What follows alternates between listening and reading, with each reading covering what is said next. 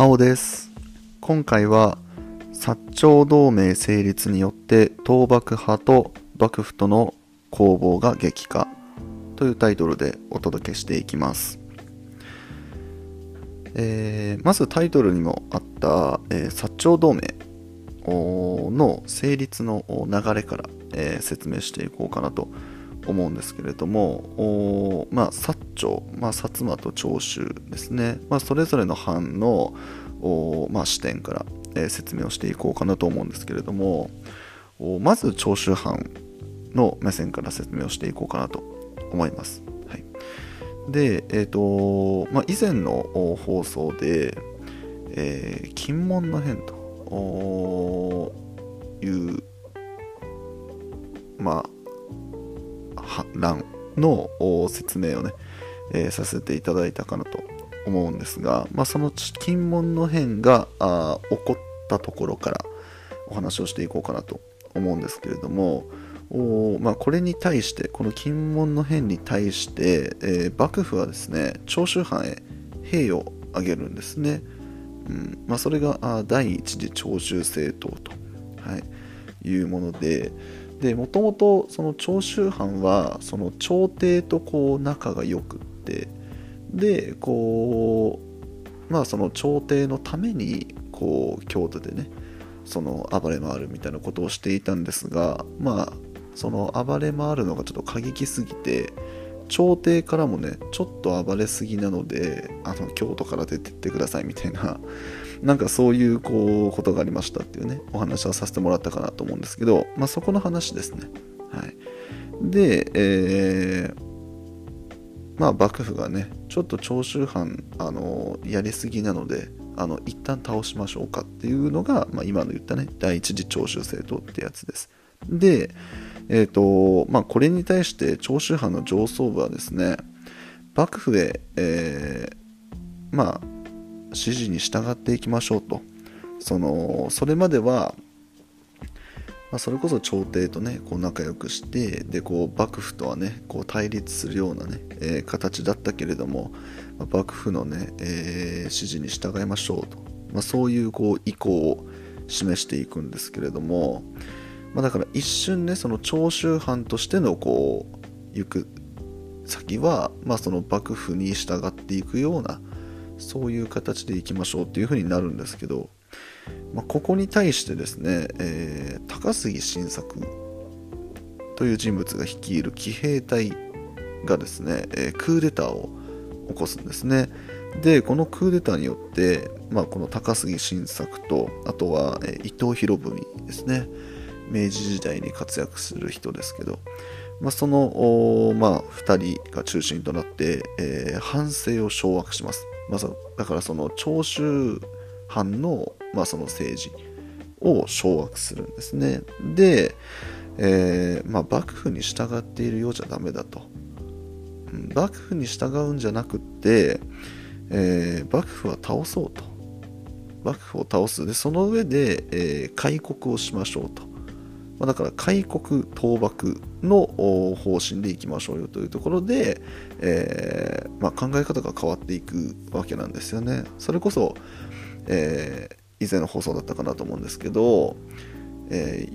4カ国連合にね下関をこう占領されるっていう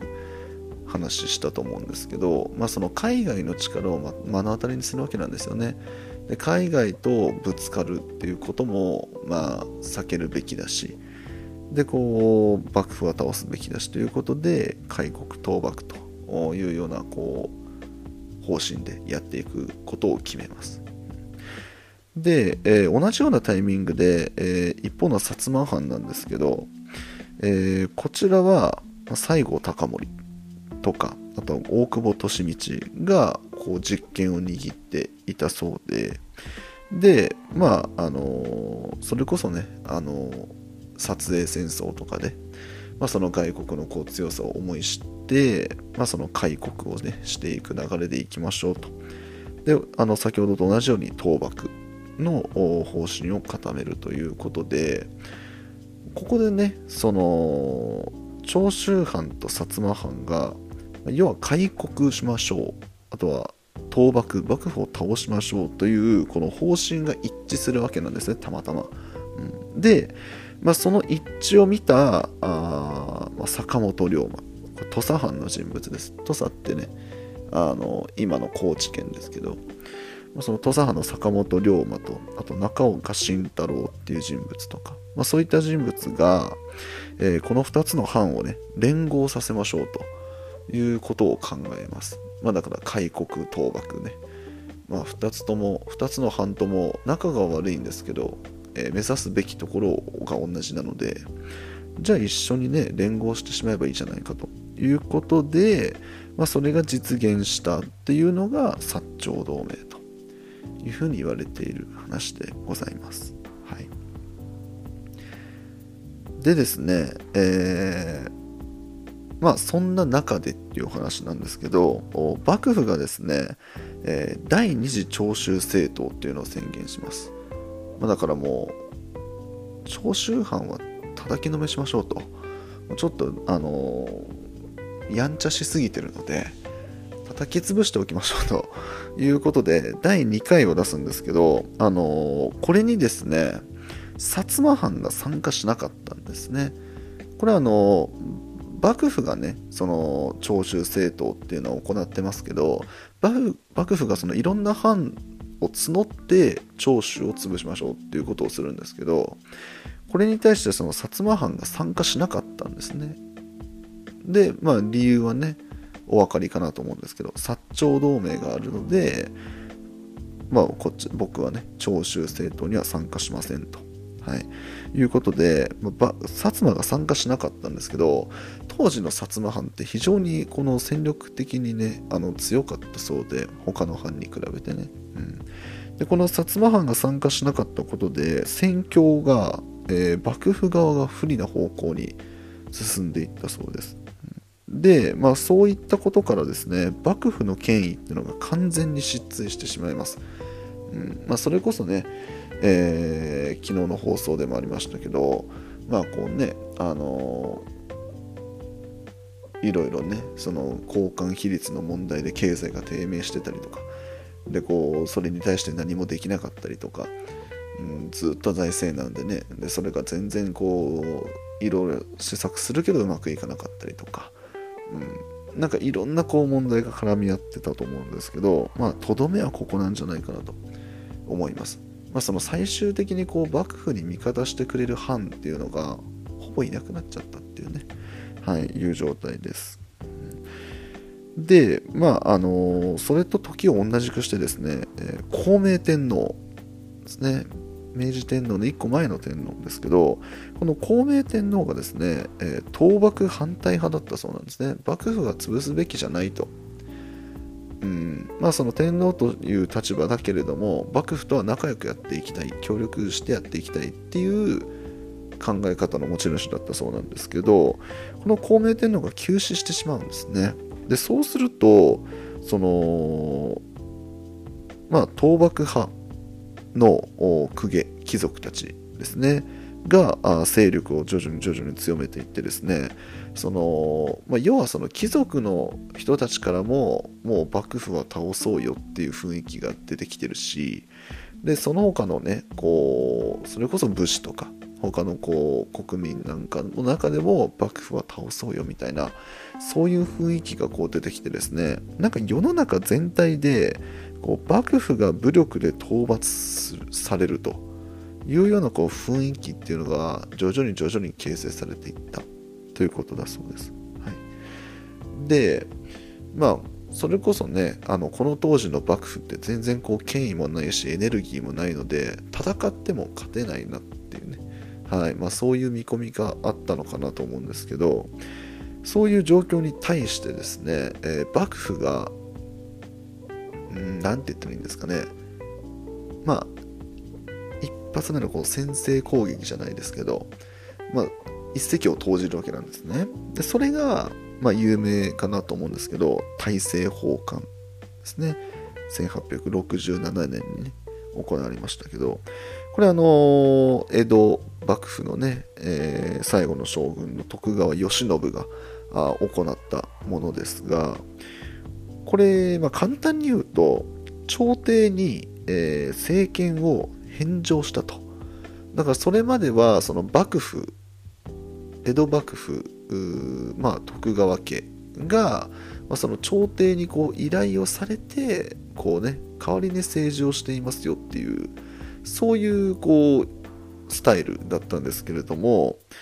まあ、これをねその預かっていたその政権っていうものを朝廷に幕府が返すと、はい、返還しますと、はい、いうことなんですよねこれって。うんで、あの、なんでこれがね、この大政奉還っていうのがね、あの、そんなに有名で重要なのかっていう話なんですけど、あの、さっきね、言ったように、その世の中全体で、その幕府が武力で討伐される雰囲気が出来上がってますよと。いうお話させてもらったと思うんですけど、これなんで幕府を倒すのかっていうと、その幕府を倒して、そのまた新しいね、その政権を作っていきましょうと。新しい世の中を作っていきましょうと。今幕府が政権を持っているから世の中はこんな風なのであってその政権を幕府が持ってるのが悪いんだっていう。だから幕府を倒しましょうっていう、まあ、そういうこう理由なわけですよ、うん、なんですけどこの大政奉還を行うことによってその幕府を倒す理由がなくなっちゃうわけなんですよね。幕府が政権を持ってるから世の中は困難なんだと。じゃあその幕府からしたらもう政権を返しちゃえばいいじゃないと。武力で攻められる前に政権を返しちゃう自分から。そうするとその倒幕幕府を倒すことの何て言うんですかねその動機がなくなっちゃう。大義名分を失っちゃうというかまそういうような状態になっちゃうわけですよ、うん。だから何て言うんですかねそのなんかすんなり政権を返しましたっていう、まあ、そういう話ではなくってなんか一種の先制攻撃なんですよこれって。うん、それこそねその薩摩藩とか長州藩とかその倒幕って言ってる人たちに対する幕府からの一種の先制攻撃なんですね。うん、でまあただねここでこう疑問に思う人がいると思うんですよ。なぜ政権返しちゃったらもう幕府はねそれこそ何もねできることがなくなっちゃうんじゃないかと元も子もないんじゃないかってこう思う方がいらっしゃるかなと思うんですけどまああの形上はね政権を返してしまったら、まあ、政治にね介入はできないわけだし、うんまあ、そういうことにはなるんですけど実際問題そういうわけにはいかないわけですよ。どういうことかっていうとじゃあここでね大政奉還で幕府が朝廷にねじゃあ政権を返しました。今までずっと借りてた政権を返しました。借りてたというか預かっていた。政権返しました。じゃあここからはね朝廷が政治をやっていきますと。形上はそうなんですけどずっと幕府が政治をしてたわけですよ。それこそ朝廷があ政治をがっつりしてた時代ってえー、最後だといつですかね、えー、後醍醐天皇の時代ですかね、うん、一番最後この時代から見て一番最近のね、えー、朝廷が政治をしていた時代って後醍醐天皇の時代。兼務の申請とかの時代ですね。でそれの1個前だとそれこそ平安時代ですかね。その辺まで遡るわけですよ。でいやそれ以降は誰が政治してたのかっていうとそれ以外の時代って幕府があったんですよね。うん、それこそじゃあ平安時代ね、えー、朝廷が政治をしていたけれども、まあ、いつの間にか平清盛が出てきて武士ですよねで武士が政治をやっていてでその後平清盛から政権を奪ったのは源頼朝ってこれまた武士で鎌倉幕府開いてるわけですよ。